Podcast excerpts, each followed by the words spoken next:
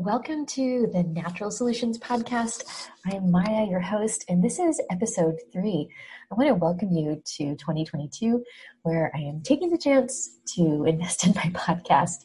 In today's podcast, I am being interviewed in an Ask Me Anything with Nick Koundouros from basishealth.io, which is a new technology that's going to be coming out very soon to help you track your health and your wellness. Now, in this episode, we talk about ways that we can manage anxiety naturally with food. We go into a little bit of my story and into Nick's story. So I hope that you enjoyed this episode and that you will start following um, on a weekly basis. Thank you. Okay. Hi, Maya. Hi, how are you? Thank you so much for making the time to talk to us. I'm very good. How are you? I'm good. I'm just blowing out a lot of snot after COVID, but I'm doing good. Wow. Um, how, how was that? Um, did you have any serious side effects from it? Um, I didn't have serious side effects. I had Omicron, so it was more like having a flu. Um, but there are compl- people complaining of upper respiratory issues and then, you know, fatigue. Um, for me, it took like a good 10 days to feel normal again, but now it just feels like a cold that you're trying to expel. So it's okay. really good. Mm. Awesome. Yeah. So um, again, thanks for making the time to talk to me today. Um, so uh, the first question I'd like to ask is what you do for a living, and what's what's what's the reason? So what helped you decide to follow this path? Well, um, I've always kind of been in- interested in nutrition, and I kind of didn't really realize it as something that I wanted to do with the rest of my life. And I kind of came late to the game. I'm already 40, and by the time I started transitioning to study nutrition, I was 35.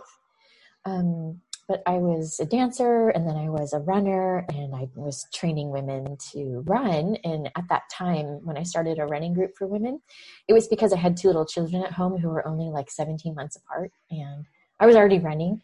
And I thought, oh, now I've got to take them with me because I can't just leave them unless, you know, we take turns uh, staying with the kids. And so I ended up buying a jogging stroller and then a double jogging stroller and bringing with my kids with me running. Then in 2014, one of my uh, running ladies uh, was doing the Whole30. Maybe you've heard of it. And no, no, haven't, okay, haven't heard of. No. Okay, so the Whole30 was um, created by Melissa Hartwig and her husband at, at the time. That was basically uh, like a gigantic elimination diet which was eliminating beans, grains, refined oils, um, dairy, and and even um, sugars. So it was kind of extreme, but she had lost a lot of weight on it after having a baby. And I thought, oh, this would be interesting to try because I've never done a huge elimination diet. And so I did it for a month and I lost like five pounds, like two and a half kilos, but I didn't really need to lose weight or anything, but I did it. And it was probably just you know water weight and retention. Um, so that was kind of interesting. So that was kind of my first introduction to a more restrictive diet for 30 days. And um, my kids were little so they were like one and two. And um, by the time i was going through this in 2014 my second youngest um, was already diagnosed with autism. So that was kind of one of the reasons why I started looking a lot into nutrition and then into genetics and then into nutrigenomics and all of these things to see, you know, did I give him autism? Was it the stress that I was going through in my pregnancy? Um, what was it? And so that's when the digging started. So, um, I decided to just do like a certification in fitness nutrition. And then from there, I did a certification in health coaching. And then from there, I went and studied with Functional Medicine University and I studied functional medicine because it was really interesting to me to kind of figure out, you know, what are the root causes? What are all the things contributing to my son's autism? Or what are the things that have contributed to a lot of anxiety that I've dealt with in my life? So it was kind of a a deep dive into things that were new for me, but at the same time, super interesting. And have opened my eyes to a whole new world, not just food, but looking at a person as a whole, you know? And I think that doctors try to do that as much as they can, even though they might specialize in a specific organ. Um, yeah, so it kind of started there. And ever since then, I am still studying. I'm studying to be a naturopath and I'm already certified in herbal medicine, and I'm working on my master's in sports nutrition right now too. So it's kind of never ending. Yeah. yeah. So, so, that's the short so or the long learn. short of it, or the short long of it. wow, that's amazing. Uh, I mean, it's what you're doing is truly amazing. I mean, just the fact that you're so interested to see what can contribute into specific life factors is just uh, wow. Uh, can you tell us more about it? What some learnings you had? Um, yeah. So one of the things that I found that was really interesting is that a lot of times we're quite specific um, about how we treat a person, and when we put a person on a specific diet or eliminate certain foods, it can contribute in part to their health and well-being. But there's so many other things to, to consider. And um, i think that emotions and stress are probably even more of a contributing factor that lead people to make decisions around habits you know around food around exercise around sleep and so one of the biggest insights I got was learning that all these pieces fit together. It's not just one thing. And another thing I learned too is that by studying my genome and having genetic testing done, was that yes, there are underlying things that make you have more tendencies for, for example, anxiety, um, or mm-hmm. more tendencies um, for addiction, uh, more tendencies for um, obesity. So there you know and so there's genetic expression after that and the genetic expression comes with our habits and that's i that's one of the things that i'm continuously seeing and learning that our habits are going to dictate how our genes express themselves in in different situations and and when i talk about habits i'm not just talking about the food you eat and the movement you do but even the emotions that you have connected um, to your way of seeing the world and how you respond to it. So, I guess globally, that's what I've I've seen. Yeah, definitely. I mean, one thing that I've personally learned in the military is that making your your bed first thing in the morning has a much bigger contribution than we think it does just because you know it's a small task it's an easy task but it's a task successfully achieved in the beginning of your day, right? So, um, to actually reach bigger goals, you actually have to first build towards them by success, successfully um, deploying smaller habits.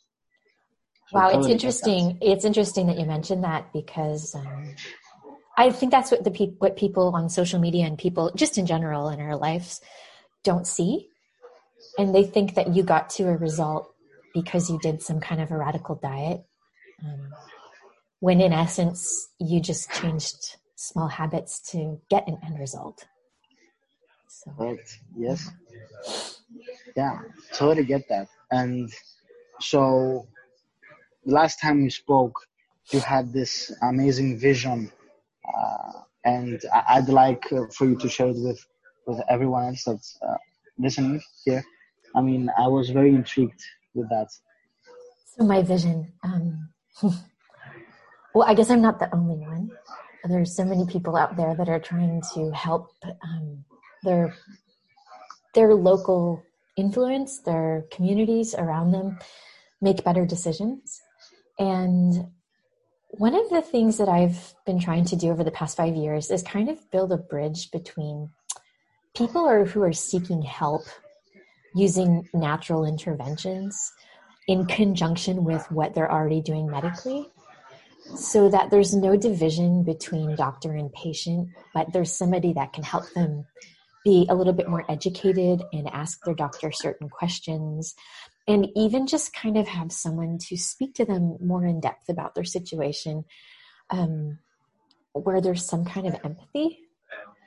So i've been totally. trying to yeah you understand. So it's like trying to build that bridge and and be an advocate for those people who don't feel heard or feel a bit confused and they just need some more clarity in whatever they're seeking for to better their wellness especially now right i mean we've we've, we've been living in uh, uh, some crazy times now it's, it's a, a lot harder to communicate our feelings or see the people we love. So I think that's very, very important. Even my personal story, uh, mm. having to go through some health struggles alone, doing it alone was actually the hardest part of it all. Mm. So having someone, having surrounding yourself in around people that have the same goals as you do, social social nudges as we call them, they're very important to um, upgrading or even optimizing ourselves. Right. And you're right about this situation. We've lost a lot of that social contact. So that's one of the reasons why we're even online right now, right? Um, or that we have the ability to be online to make social connections, even if it's not face to face. So um, that's completely contributed to the distancing we feel and the lack of support that we feel when we're trying to make some kind of objective change. Yeah. So, um, one thing I found pretty difficult to manage is eating healthily throughout um, a lockdown. Oh. So, the, the, limited capacity of me being able to go to uh, a grocery store or even just laziness uh, okay. which is a big part of it. So how how do you think um, anyone can you know be able to live and eat healthily throughout the pandemic? So one of the things that I, I did a lot and most of us probably did was shopping online or going to the supermarket with your mask and following all the regulations and that kind of stuff. Um, but honestly, I didn't change my eating habits, I stuck to the same basic things that I would normally do. But one thing that I felt that really helped to maintain like easy access to food and cooking was actually canned or jarred goods and frozen stuff. So, like these non perishable items, I found really easy to put together with also fresh produce like fruits and vegetables. So I, I've I even I remember during that time I created um like a healthy snack book and um I think it was one pot meals or one pan meals or something like that for people to make during the time with um, non-perishable food items. And so I I felt that by keeping my breakfast the same not changing it even mm-hmm. if it's a less nutritious breakfast um, or adding some kind of like savory protein to my breakfast um, was one thing that I could control like every single day. Oh, so that would be like my first meal of the day. And then another thing that I felt was easier was when I was cooking lunch or dinner because the kids were home all the time. Um, was making these big pots of stews or or or something in a frying pan. I mean, eggs and just throwing together a bunch of stuff and literally I don't really follow recipes very well because I like to invent things on the spot. So it was just about throwing a bunch of fresh and frozen vegetables together, throwing some kind of a protein in there, and cooking it. Um, and then for snacks, one of the things that I felt really um, was easy was like, okay, if you really love this specific less nutritious food, um, like it could be chocolate or cookies or whatever it is, always have it available, but put it in a place where you're not going to really remember that it's it is. and that actually really worked. So either it was up higher or it was on another floor where I wouldn't really have access to it. And I would go there every mm-hmm. or when I felt like I want something sweet or whatever and just have a bit of it. So I never restricted myself during the pandemic but I gave myself the opportunity to have those things, except I just made it harder to get to. So, um, yeah, exactly. And then with exercise, I don't know if you felt this, but I mean, I remember seeing people running on their balconies. like they would be running back and forth on their balconies, or if they had a backyard, they'd be running in their backyard. Or if you could sneak out, you could go and walk in the forest somewhere. Um, so as a family, we did a lot of walks together in this area because we live right by the by the mountains and not too far from the ocean. So we were very lucky in that respect. But I bought a treadmill and I started running inside. I already biked a lot, so I put my bike on the trainer. Um, and I was lifting weights inside, so I just and I had already had weights at home, so I built myself a little gym, um, nothing fancy, but I I just tried to adapt with what I had available, and not stress out too much about it. To be honest.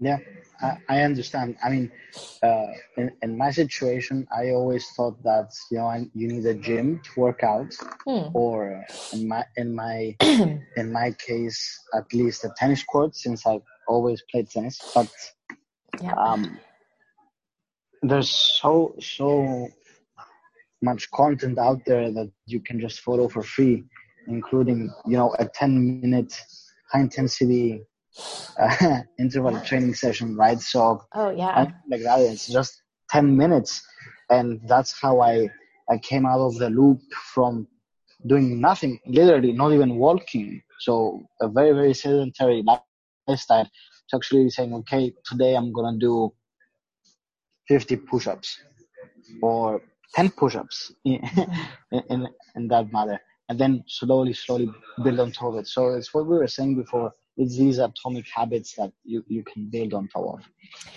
Um, um, so I, I just I have a question for you actually. um, sure. It was all about implementing a small plan, wasn't it? Correct. Yes. Okay, but it wasn't yeah. going from zero to a hundred overnight. It was zero to one.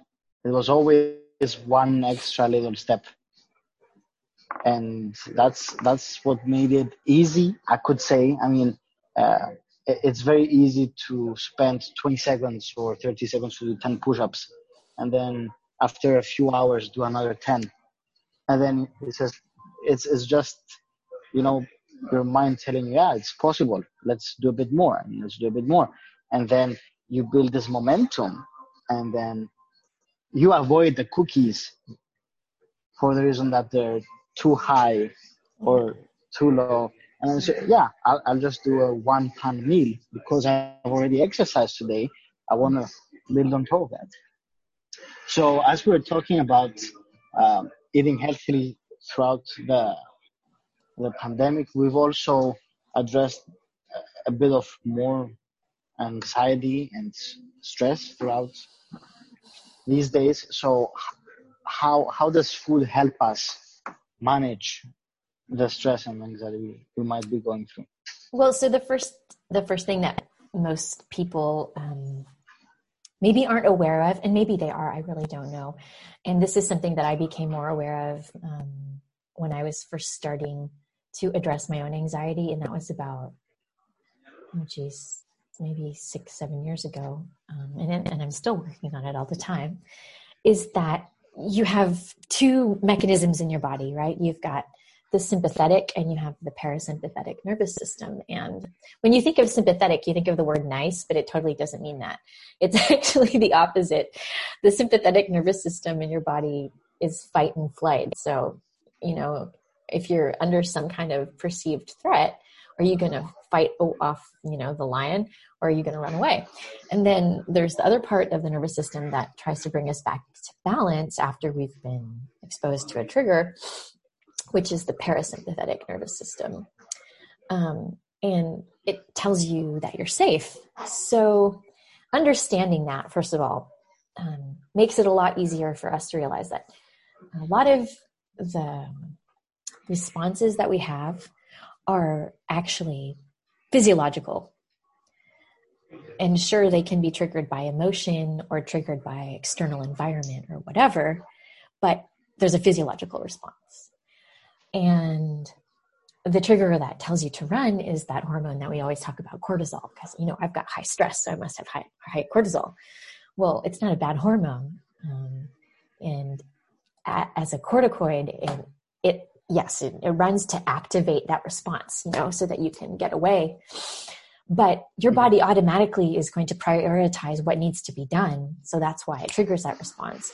And then once you your body has perceived that okay you're not under threat then it's going to balance it out and then kick in the parasympathetic nervous system.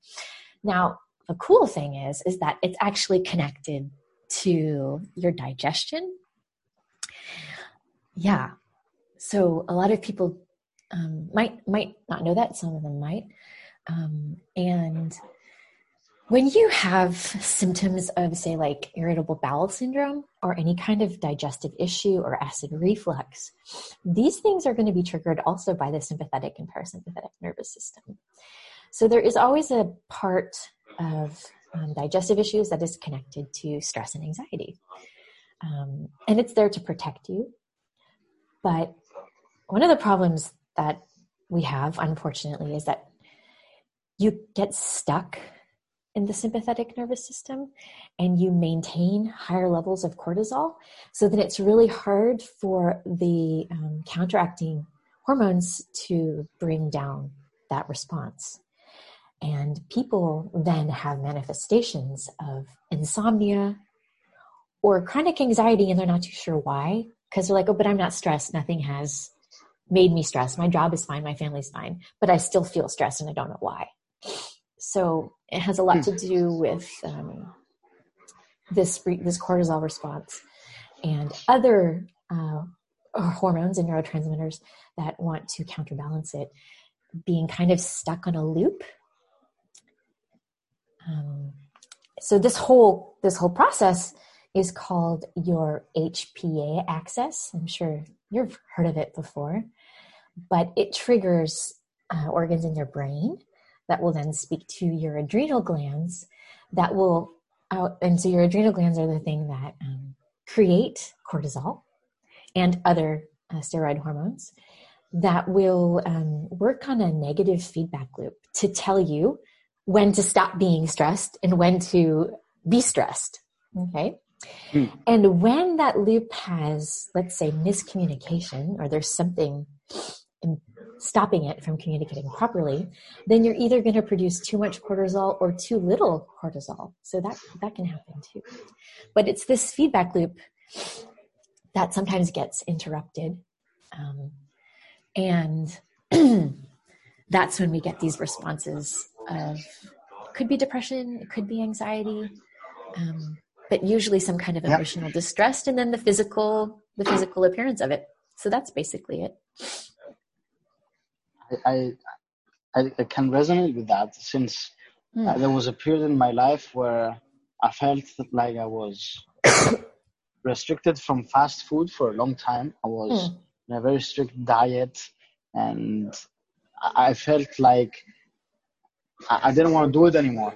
it was just not me. So I started eating a lot of bad food, junk food, uh, sodas, uh, especially soft drinks. Um, I, I love uh, uh, Coca-Cola 0 mm-hmm. so uh, aside the the very bad deficiencies it can um, produce, but I felt anxious all the time. And yes, everything else was was pretty fine. I mean, there wasn't anything radical going on, but it was this eating late. So eating um, late at night. So before going to sleep, I would I would eat myself to sleep if it mm-hmm. makes sense, mm, and I yeah. would do it with all the, all the wrong foods, and yeah. then I would wake up in the middle of the night uh, like sweating and feeling completely, completely bad with myself.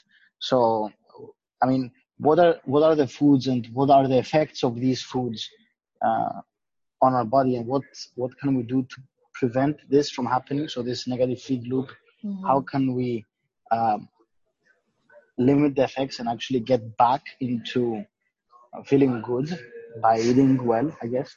So let me ask you a question. Um, when you were aware that you were doing that at night, um, was there something that shifted or some kind of habit that shifted where you you maybe chose other foods or didn't eat so late or didn't eat yourself to sleep?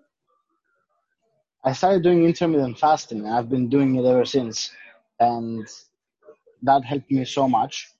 Also, cold therapy because mm-hmm. cold therapy actually produces anti-inflammatory effects mm-hmm. with the parasympathetic nervous system. Also, um, yeah, the cold shock stress, right? Yeah, yeah. Co- correct, and also breathing techniques. So I implemented these in my in, in my lifestyle for over a year and a half, mm-hmm. and I can definitely say that they've they've helped me tremendously. Okay, so in the absence of food, your mm-hmm. blood glucose, right, your sugar blood sugar won't go up, will it? Yeah, because you deplete glycogen from. Yeah, I mean it's normal. Sure. Um, well, you might, you still have glycogen in your liver and in your muscles, depending if you did like a crazy workout. But, um, correct, yes. Yeah, but there's no, there's no blood sugar spiking or anything like that. Unless all of a sudden you start running really quickly, you know, out of nowhere. So, in the absence of food, your blood sugars are pretty stable. So, intermittent fasting is a great tool um, or just not eating too late before you go to bed is a great tool to regulate blood sugar. So, um, one thing that's interesting is that um, when you eat a food, depending if it has carbohydrates in it, um, your blood sugar goes up. And another thing that happens too is actually that your cortisol is increasing. So, um, you have normal blood sugar and cortisol rhythms during the day. They all function on internal rhythms, um, especially cortisol and even melatonin, like when you're going to sleep. So it's natural that your blood sugar will go up in the morning also because cortisol is rising because it's going to wake you up. Mm-hmm. And when you expose yourself to foods that are pretty high in carbohydrates, whether it's um, you know, like a simple sugar or even if it's fruit or vegetables, you're still going to have a, a, glucose response. The cool thing is, though, that when you eat a more complex carbohydrate, you know, you have fiber, so it slows down the absorption and it slows down the rise of blood glucose. But technically speaking, when blood sugar goes up, cortisol also rises, and then insulin tries really hard you know, to push it back down to homeostasis because your body's always trying to achieve homeostasis, always. Um, so that's kind of the mechanism behind it and how when maybe you've experienced this you just binge on something you really love that's either high sugar or high fat or high salt um, but then afterwards or maybe you've just eaten a big meal you can't move. You're like in a food coma. Yes, quite. That's it. That's exactly why I wanted to also eat myself to sleep. Mm-hmm. If it makes sense. Oh yeah. Because I couldn't sleep. I couldn't sleep otherwise. So it was this negative loop happening over and over again of not being able to sleep because I was so stressed.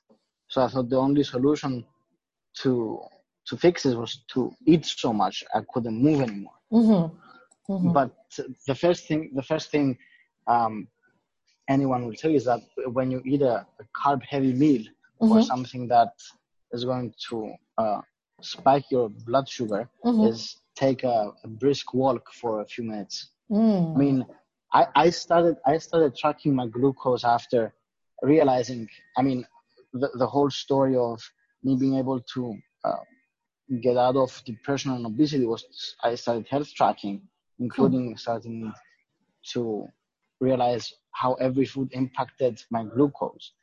Um, I remember I ate a pizza once and my blood glucose spiked for three hours, wouldn't go down with nothing. And, and I was like, is this what I'm doing to my body after eating a pizza? Wow.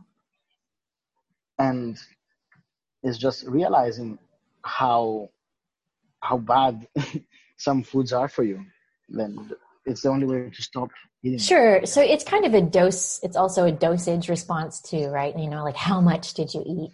Um, did you eat other things with it? Oh, are you still there? Um, yeah, I think the yeah.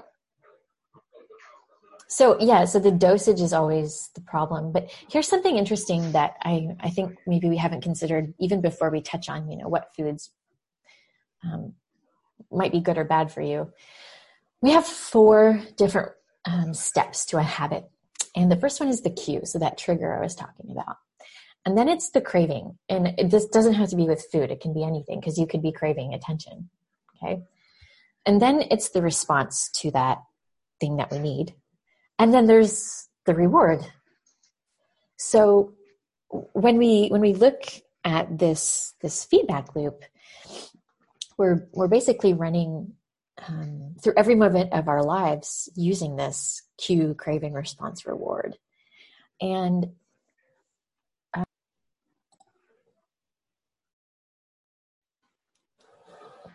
Okay, so basically, um, it, there's always a dose response. So it depends how much of a food you eat, right? If you overeat anything, you're going to feel full. You're going to feel um, disgusting. You know, like you want to vomit. So, so dose. The dose is always the poison. But when we talk about foods that can help us regulate anxiety and stress, we have to take a look also at um, neurotransmitters, and those are basically just little chemical messengers that communicate between our gut and our brain. And so maybe you've heard of foods um, that are high in serotonin or high in GABA, so they make you feel good or they make you feel calm, or you've heard of dopamine, and that's you know the pleasure reward system.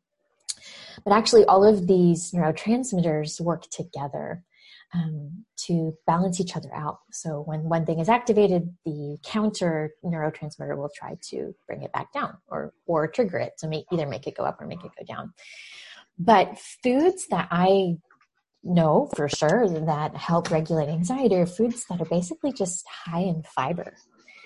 And when we think of fiber, maybe we, we go back to thinking, oh, yeah, breakfast cereal or um, like Weetabix, something like that. But the, the foods that are highest in fiber are usually plant foods. Well, yes, they are plant foods.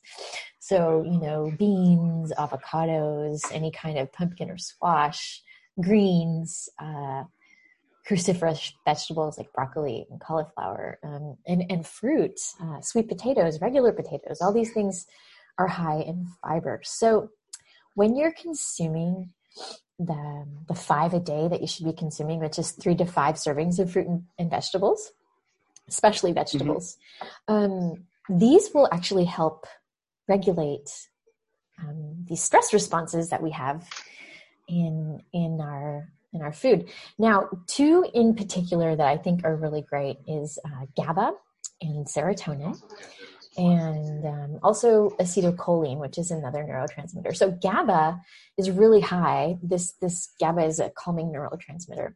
Is really high in cruciferous vegetables and beans and tomatoes, uh, mushrooms, and and some grains too. And then acetylcholine um, also works on the, the parasympathetic nervous system, so the one that makes you rest and, and slow down. It slows down your heart rate and it helps you with um, digestion. So it's it's high in most plant foods. So sticking to plant foods and some fruit too. Uh, some oranges and strawberries also have acetylcholine, and then serotonin. Serotonin makes you feel good. So um, fruit is pretty high in serotonin bananas uh, pineapples again strawberries and then other vegetables too. Um, so i want to say focusing on plants and fruit is not a bad thing. It's actually very good. Um, some people have a hard time tolerating um, other types of plants in digestion and sometimes fruit but um, overall we we should be consuming plant foods. Um, and then uh, we can't negate you know the other food groups. Of course protein is super important whether it's an animal protein or a plant protein. But um, to contribute to healthy communication between your brain and your gut we really do need to became, be eating foods that have fiber so that's that's basically it. Well any specific uh, foods that uh, other than uh, the beans and broccoli that you mentioned that um, you'd like to share with the with the public? Or maybe uh, you've said before that you have a, a, some kind of a snack book or a cookbook that uh, you'd like like to give access to Oh yeah, I can actually give you a link um, to it so they can download it. So it's um there's there's two things that we need to consider here and the first thing is that we need to be consuming all of the macronutrients that are available to us. So that means carbohydrates that means fat and that means protein. And then fiber is just a given because you're getting it from fruit and vegetables. Um, and so for snacks that i find that are really helpful are usually um, pretty balanced between protein and carbohydrates and then have some fat um, regulated or regulated some fat in them too. So one thing that i really love um, that you you might enjoy if you're not a vegetarian or a vegan or maybe if you are a vegetarian is um, egg muffins. So it's really easy just to chop up some vegetables um, that you might enjoy or maybe vegetables you haven't tried yet because you're not you're not too sure you're not because there's people who really don't like vegetables but chopping them up and um, maybe uh, just putting a little bit of salt and pepper and other spices you like on them, and then putting them in a muffin tin with egg that's beaten up and baking them in the oven is a really great snack. Um, because also eggs have um, choline, um, and that is also part of the one of the neurotransmitters I was talking about, which is acetylcholine. Um, so I find that that's a that's a good snack to have. Awesome. All right. Okay. Um, yeah. I mean, uh, that, that's great. One one last thing I wanted to ask mm. is we, we've we've touched up on the subject of you know you being um, an early mom and everything that you ate or your habits in general gave you this um, this feeling that you were doing something wrong, what would you suggest to early moms or with their eating habits or whatnot so to be healthier and happier altogether? Um, that's a good question. I would say we, we need to build on the habits that we already have and um, not restrict because I think what you said earlier about the restriction, feeling restricted, doesn't really help. So, um, the more, most important meal of the day is your first meal of the day. And that could be at seven in the morning or that could be at 12 um, lunchtime, right?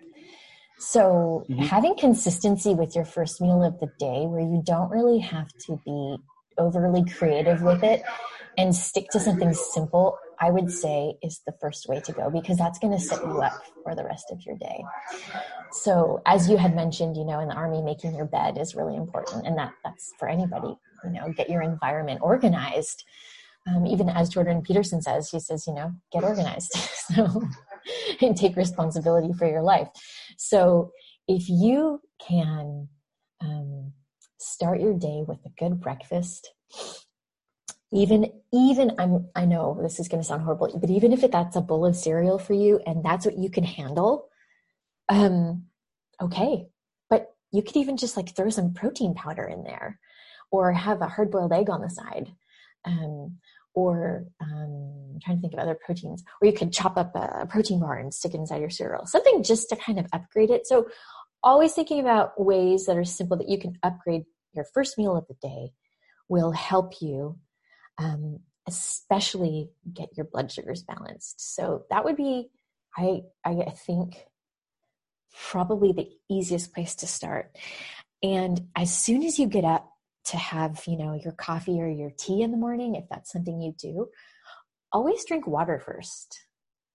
So um, I, I, think those two things would be important. Have water as soon as you get up in the morning uh, before you have any other kind of a drink and try to upgrade your first meal of the day with a bit of protein um, to make sure that we're getting a good blood glucose response. Yeah. so that's that's amazing. Yeah. Yeah. Thank thank you so much, Maya. Thank you for your time. Oh, you're very welcome. No problem. Thank you so much for listening to the Natural Solutions podcast. Just as we mentioned in this episode, you can actually go to my website and download one of my resources, which is a high protein snack book. So you can do that at www.healthcoachmaya.com. And Maya is spelled M A Y A. See you again for our next podcast.